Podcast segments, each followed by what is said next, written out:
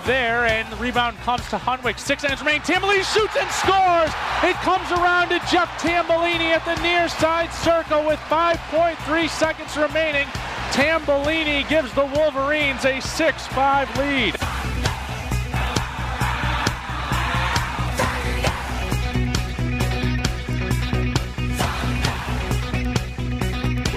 Make it, do it. Makes us harder, better, faster,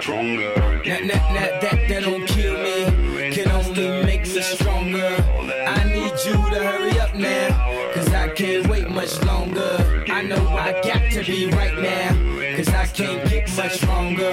Man, I've been waiting all night now. That's how long I've been on ya. Thank you for listening to the Daily Sports Report on 88.3 FM Ann Arbor, where the puck drops here. Let's get lost tonight. You could be my black Kate Moss tonight. Play secretary on the boss tonight. And you don't give a f- what they all say, right? Awesome, the Christian and Christian Dior. Damn, they don't make them like this anymore. I ask, cause I'm not sure. Do anybody make real anymore? Bow in the presence of greatness. Cause right now, that has forsaken us. You should be honored by my lateness. That I would even show up to this fake. So go ahead, go nuts, go ape. Especially in my pastel on my paper. Act like you can't tell who made this new gospel, homie. Take six and take this, haters.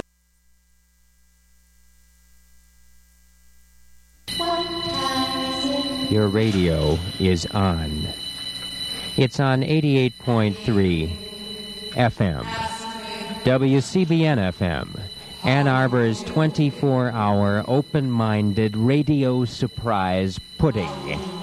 Licensed to the Regents of the University of Michigan, operated by students at the University of Michigan, uniquely maintained as a healthy alternative and a positive influence on the mental health of the Ann Arbor community.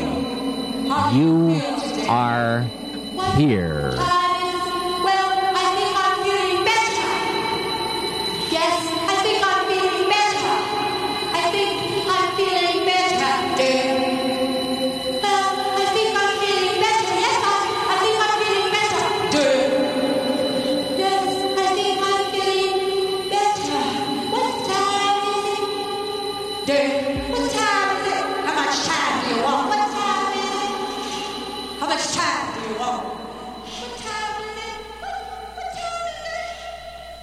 Well, it's time for another edition of Gray Matters, the weekly news and media talk show. My name is Dick Whaley.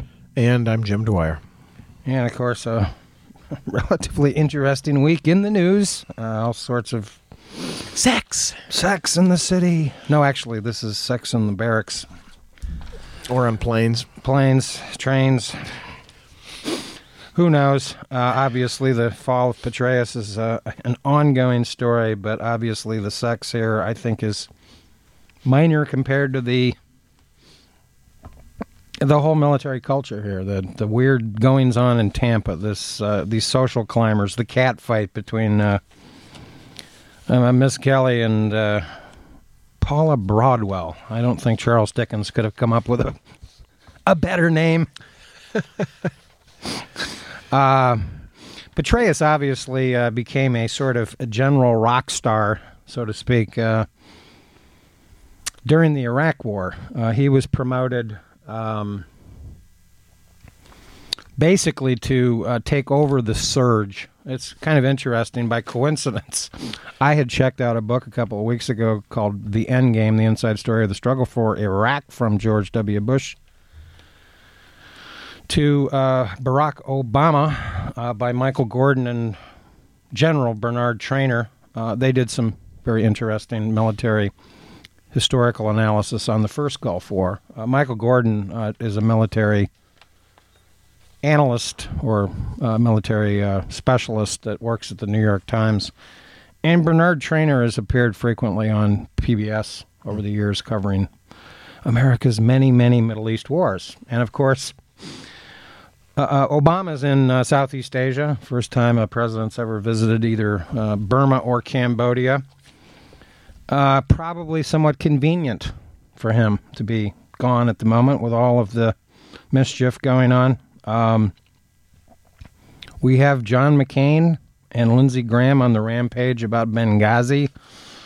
Very strange stuff. And Mitt Romney and Paul Ryan giving conflicting uh, variations of a theme on why they lost the election. Well, Who cares? right. You got After thumped. all that money spent, it was pretty pretty sound thumping too.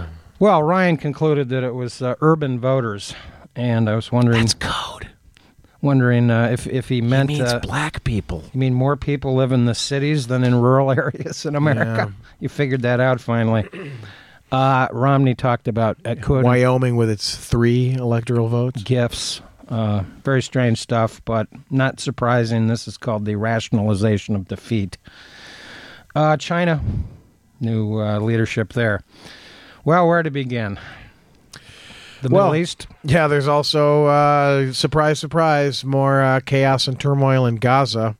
Um, why Israel thinks that uh, IDF uh, precision bombings are going to uh, get rid of Hamas or stop uh, random missiles. Uh, they do this every few years, and it doesn't really stop anything. And of course, it always coincides with elections. Indeed, uh, Netanyahu stands uh, in January. Uh, will be the Israeli elections, and uh, he's probably hoping there's a rally around the flag uh, effect. Uh, his current political alliance uh, leans toward the extreme right, so uh, of course that doesn't play well with uh, the Israeli center, which, like most countries here, certainly is pretty large. Yeah, and it's interesting that 90% roughly of Israelis support the aerial bombardment of Gaza, but uh, only 30% would be in favor of ground uh, incursions. I heard some late uh, breaking news before we came in today that the Israeli uh, troops uh, poised for this possible ground invasion seem to be uh, more relaxed than last night. The suggestion being that this is not likely to happen for a variety of reasons. Oh, January is still too far off. Well, January is too far off, and there's probably been some. uh, The, the usual problem with this whole uh, uh, rocket uh, situation with the so-called Iron Dome and the Israeli response is it ends up being completely disproportionate, and uh, the, uh, uh, the the sands have changed in the Middle East pretty radically in the last couple of years for a variety of reasons.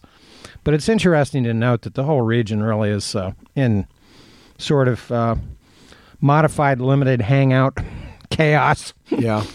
Uh, you know, we have a civil war ongoing in Syria. Jordan has had uh, riots in the last couple of weeks over the uh, uh, uh, end of uh, gas uh, subsidies uh, by the government. So gas prices have gone way up. Iraq, Of obviously. course, uh, Jordan also has refugee problems. Yeah, and and many do because uh, th- hundreds of thousands of people are fleeing Syria as a result. This is very similar to what happened when the United States invaded Iraq back in 2003. Iran has got uh, all sorts of problems. Their currency is tanking, uh, contrary to what uh, Mitt Romney said during the campaign. Um, there hasn't been any going easy on Iran. You know, the the, the sanctions are hurting Iran uh, uh, heavily. Bahrain has a government crackdown. I'm just listing some things that I wrote down right before the show. Egypt and Libya obviously have evolving uh, Arab Spring problems with chaos and uncertainty there. Turkey seems to be the only stable country uh, in the whole uh, region. Their economy is booming, but Well, that's what we pay them for, right? they're suffering from uh, refugee problems. Right. They've had some uh, incidents involving Syria. Their troops are now uh, at the border, portion of their troops at the Syrian border. Um, it's a mess. And uh, Israel continues to inflame the situation. Um, I think that I've re- uh, heard that there have been a total of three casualties from the rockets, 900 rockets or something. Um, so-called intelligence links these uh, these rockets to uh, Hezbollah. Um, who knows? Uh, there have been drone incidents on many of these borders uh, over the last couple of weeks, including uh, apparently Iran uh, shooting down or attempting to shoot down a drone. It's a mess, and um, the United States is obviously no longer viewed in the region, I don't think, as a sort of honest broker for the whole Palestinian Israeli problem, larger problem. Well, that was always pretty much a, a fiction, probably believed mostly by Americans who read it in the newspapers. Uh, Europeans and people who live in the Middle East uh, probably have known that for years. But uh, as Americans, I guess we shouldn't be too surprised that this is what you get when foreign policy is predicated on military spending and military gifts. Uh, Turkey and Egypt, uh, two, uh, and Israel, of course, uh, three of the biggest recipients of uh, U.S. taxpayer dollars. And it's not so much that it's infrastructural needs; it's military. Uh, we give them the money with the understanding that they will buy military equipment from us with that money. So, Yeah. of course, uh, you build over the decades to the situation of where you know Mubarak is intransigent for decades, and uh, Israel determines uh, aspects of American foreign policy simply by the the whimsical uh, decisions of uh, the current office holder. Yeah, and Israel, of course, has been led mainly by conservative governments. Likud has been running Israel essentially since the late 70s, uh, except for a brief period when uh, Ehud Barak was uh, running the show. I believe he's currently the defense minister. Yep. So this is sort of, uh, uh, you know, different parties meeting at the uh, at the shore, so to speak, which uh, John McCain and Lindsey Graham don't seem to understand. Israel, of course, has received about 150 billion dollars in economic and military aid since the '67 war. What does America have to show for it? Uh, not much. Uh, no discussion in, of of this, by the way, in the debt Yeah, absolutely. Interesting, by the way, that I just finished a book uh, about a couple of weeks ago by uh, uh, Fawaz uh, who frequently uh, he, he works at the London School of Economics and appears uh, frequently as an expert on National Public Radio. Fascinating to note, by the way, that in 1973 74, following the Yom Kippur War, um, in which the Saudi government uh, embargoed oil against the United States, damaging our uh, manufacturing economy for probably at least a decade, if not longer, and highlighting the problems of uh, America's dependence on Middle East oil, which of course has changed over the years. But it's interesting to note that Israel, following the Yom Kippur War, their aid went from about 200, bi- uh, $200 million to over 2 billion. So Richard Nixon is at the heart of the massive increase in aid to Israel, and that this is mind-boggling. You know, Richard Nixon is portrayed as a master of foreign policy, but uh, other than Jimmy Carter, you know, it's interesting because Barack Obama has obviously won re-election, and some presidents work very, uh, very uh, assiduously in their second term to somehow broker a peace in the Middle East. Whether Obama does this or not, Clinton certainly made uh, a pretty substantial effort. Yeah, and and even uh, you know the one exception being Ronald Reagan. He uh, he focused on removing the INF weapons that he put in place uh, at great political cost to Margaret Thatcher, Yeah. Helmut Kohl, and uh, Francois Mitterrand. Want to know why the uh, Europeans created the euro? By the way, I'd go back and look at the uh, fine print involving that dispute that uh, Fox News Network doesn't want to talk about. Oh no, Ronald Reagan was a hero. And, a saint. And the Republicans, of course, in their post-election uh, uh, circle in which they're pointing guns at each other, continue to talk about the new Ronald Reagan. Who is he? Where can he be found? Uh, Bobby Jindal doesn't seem to stack up. Interesting, by the way, amidst all of this uh, other stuff going on in the Middle East, the Palestinian Authority uh, this past week is prepared to exhume Yasser Arafat to check for poison. Yeah, there's uh, so there's all kinds of very strange things going on in the Middle East, and of course the Hamas situation versus the Palestinian Authority in, in the West Bank is an other another interesting component of the complexities of what's going on. Um, the uh, Hamas, the development of Hamas, by the way, just to throw this into the uh, con- ongoing uh, critique of uh, Israel's foreign policy, uh, they uh, won those 2006 elections um, largely because Israel invaded Lebanon. Yeah. So uh, you know, where does this where is this going? Where does it end? How does it end? That's uh, actually a question that General Petraeus asked about the situation in Iraq. And now he's walking around with his pants around his ankles. Well, yeah, and of course uh, that whole scandal is is fascinating because it seems that there might may have been attempts to manipulate the election with this uh, whole FBI dude, the shirtless man in Tampa. um, reportedly uh, is a conservative. now, why he informs Eric Cantor uh, the week uh, the weekend before the uh, presidential election about the uh, ongoing email controversy.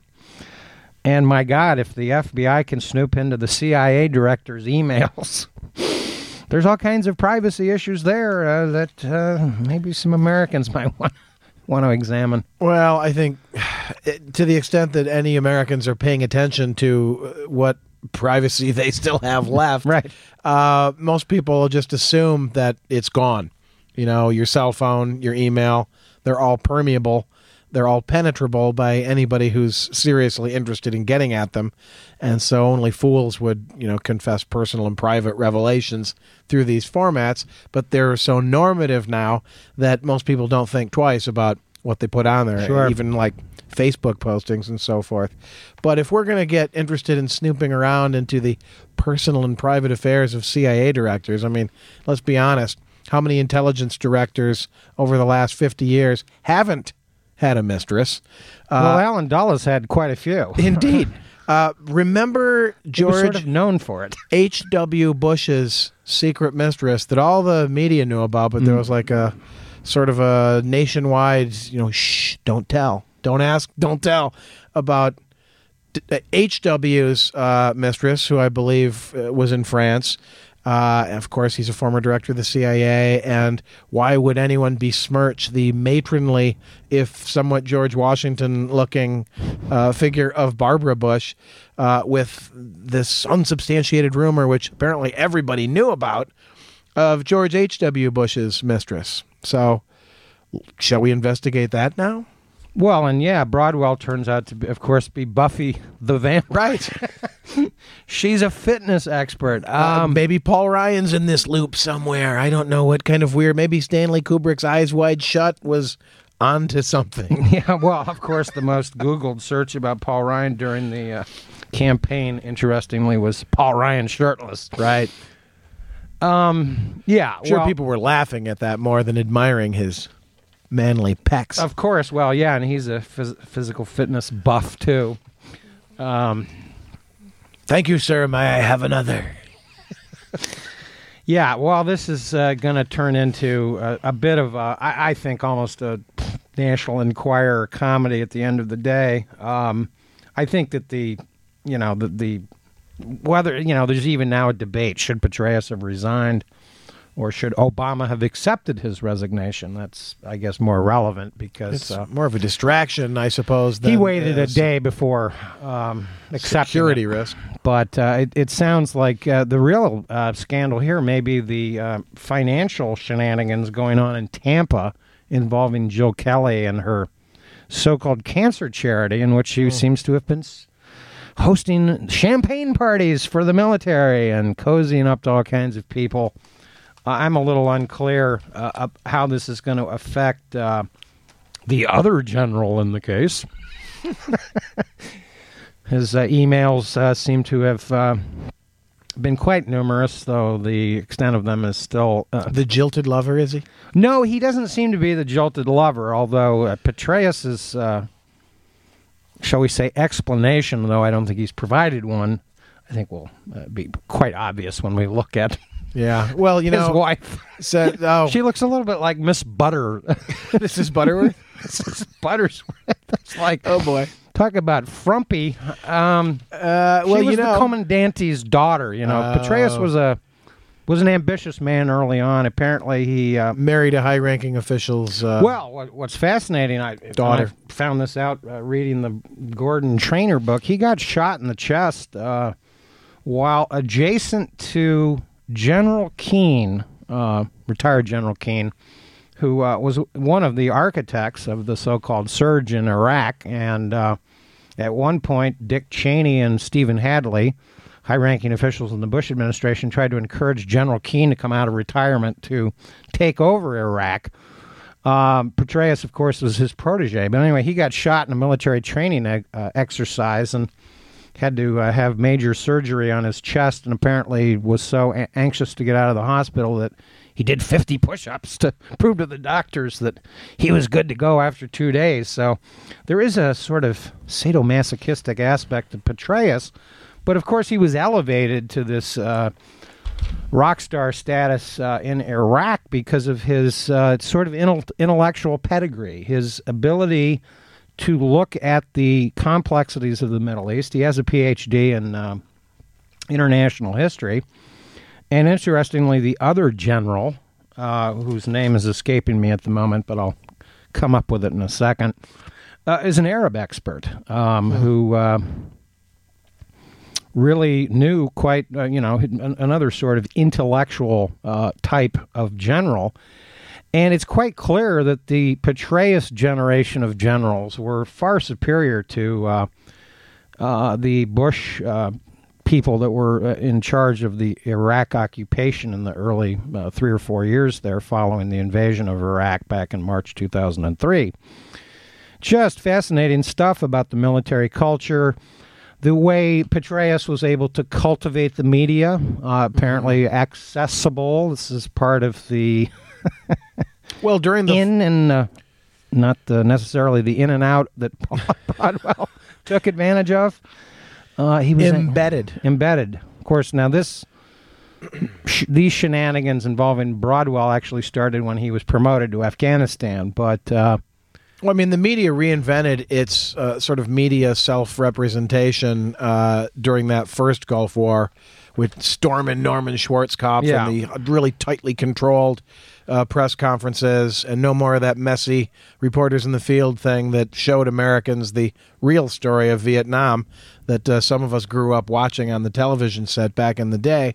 Uh, it's all very tidy, all very controlled, uh, all very uh, synthesized. In a yeah, video video game oriented. Yeah. precision bombing. We'll we'll, we'll show you replays of how uh, This our high the drone sees as it falls. our high tech weapons, how effective they are, and whatnot. Yeah, it's it's very interesting because Petraeus uh, was was involved in creating a thing called the in Iraq when he was sort of given the go ahead to take over for um, General Casey, who seemed to have all kinds of differences about the, the strategy forward um, preceding the surge. When late in 2006, following Bush's uh, following the escalation of the uh, of the uh, insurgency and all the problems with the occupation of Iraq that were not anticipated or taken under any consideration whatsoever before the United States invaded Iraq to begin with. But yeah, the joint what's it called? The Joint Strategic uh, Assessment Team, I think is what it was called. Just fascinating the collection of people that Petraeus uh, uh, gathered together to uh, develop this sort of um, friendliness with the media. I'll just read the, some of these names here. Uh, Petraeus made McMaster, who's written one of the most famous books about Vietnam, H.R. McMaster, the lead military member of the 24 member group. Ryan Crocker, uh, still in Washington, awaiting Washington confirmation. David Pearce, an embassy, embassy political officer, Arabist. Robert Ford, who had become ambassador to Algeria. David Kilcullen, I read a book by him on insurgency, a retired Australian officer who served as a counterinsurgency advisor in East Timor. Uh oh. and had gone to work on for the U.S. State Department, joined the group. So did Toby Dodge, a British historian of Iraq, Stephen Biddle, a brainy military expert from the Council on Foreign Relations, and Andrew Rathmell of the British government's Foreign Commonwealth Office. On the military side, McMaster was joined by Colonel Rick Waddell, a West Point graduate, Rhodes Scholar, and reservist who had worked for a South American oil company. Derek Harvey, a uh, expert on intelligence. Uh, Major Joel Ray, uh, Rayburn, a Middle East expert who had worked for CENTCOM, and Colonel Martin Stanton, who had extensive experience in the region and the dubious distinction of having been captured by Saddam Hussein's uh, forces during the 91 invasion of Kuwait. This was the team, the Joint Strategic Assessment Team. Well, it's the new version of uh, the best and brightest. Yeah, and of course the whole uh, surge. I've always argued has been a little bit uh, phonily presented to the American public. Yes, there was a surge of American troops. Yes, they did a, a, a good job uh, of uh, securing Baghdad, and Petraeus had some innovative concepts involving protecting the population and uh, um, isolating the insurgents from areas. It's fascinating to find out that America built a 42 kilometer concrete wall in Baghdad, 12 feet high. They had they ran out of so much concrete they had to start importing it. These, of course, became the expenses of the Iraq War that the American taxpayers are now looking at uh, regarding the fiscal cliff. well, I would say let's put a couple of chunks of the uh, Mr. Gorbachev tear down that wall uh, into uh, Lindsey Graham and John McCain's car while they go over the proverbial cliff, while they jump up and down about Benghazi.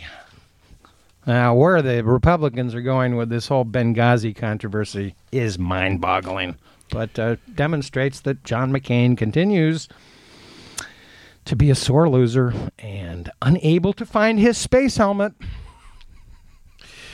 Well, and I suppose it's better that they uh, carry on about that than any you know mature, serious contemplation about the state, let alone the future of their own party. Yeah, and it's fascinating to realize when you go back and sort of do an autopsy of the chronology regarding this whole uh, Libya Benghazi controversy that it was largely the Fox News Network and uh, the Wall Street Journal that were promoting this big theory that there was a cover up involved with this. I don't see the cover up here, and I don't really see w- what this is all about. I mean, Condoleezza Rice repeatedly, just to cite one, just one person in the Bush administration, repeatedly lied to the public about what was going on. I don't remember John McCain and uh, Lindsey Graham calling for Watergate style hearings regarding 9 11.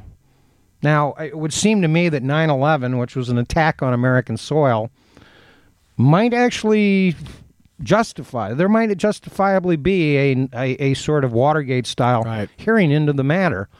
Um, but of course, Fox News, uh, the TV uh, network, uh, Wall Street Journal, uh, Both Rupert Murdoch enterprises. yeah, not to be confused with Richard Mourdock, the recently defeated Republican Senate candidate in Oh, yes.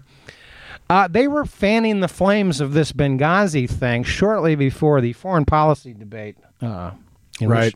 Mitt Romney and well, first Paul Ryan and then Mitt Romney attempted to make this Benghazi thing a big issue that they thought they could score points on. Of course, Candy Crowley uh, had to correct Mitt Romney during the town hall meeting debate about his erroneous assertions regarding whether or not um, Obama had used the word terrorism. And it's strange that they're talking about this word terrorism. Why would the president of all people of the United States running for reelection downgrade the word terrorism? Right. Just to remind you, you are listening to WCBN FM Ann Arbor. Thanks to Andrew for engineering this evening. We've seen how effective terrorism has worked for Netanyahu over the week, this last week. Uh, there's always a rallying around the, the, the, the flag. I mean, Barack Obama is not a chest thumper like Ronald Reagan and George W. Bush. Uh, mission accomplished. Uh, Smoke them out of their holes. smoke them out of their holes and talking about the invasion of Grenada, where we've, you know, we're back. we're back militarily. We've invaded a little tiny island in the middle of the Atlantic Ocean that's got more sheep than people.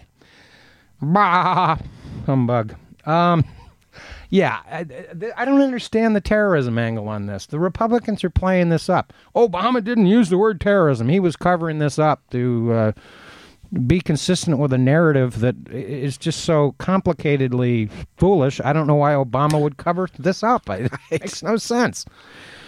Susan Rice was a pinch hitter on a TV talk show on a Sunday afternoon in which she apparently just relayed the talking points she had at the time. I don't know, understand what the cover up is. Yeah. Explain it to me, John. You're uh, losing me here.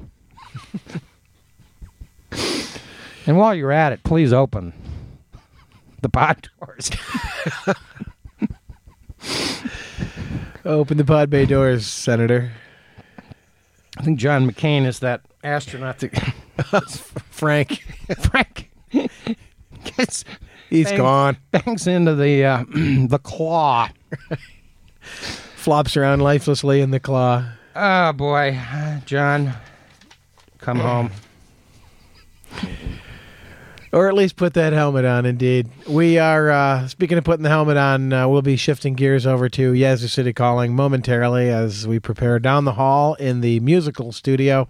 Have a happy Thanksgiving and just be reassured that the calendar says October according to recent headlines, but retailers say it's Christmas. Yeah, actually, there's been some some complaints already, Yeah. even from workers in WalMarts and so forth, about it's too early for the Christmas music. it's man. crazy. It's, too out of early. control. We'll have some critique of that next week on another edition of Gray Matters. Take it away, Jerry Mack.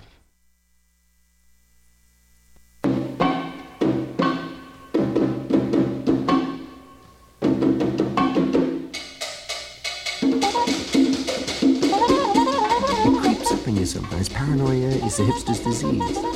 Yeah, like I, I was at a party once, you know, in this cemented park out in front of the UN building. You know, and I got drugs, so I split. Then I walked over to Second Avenue and 40th.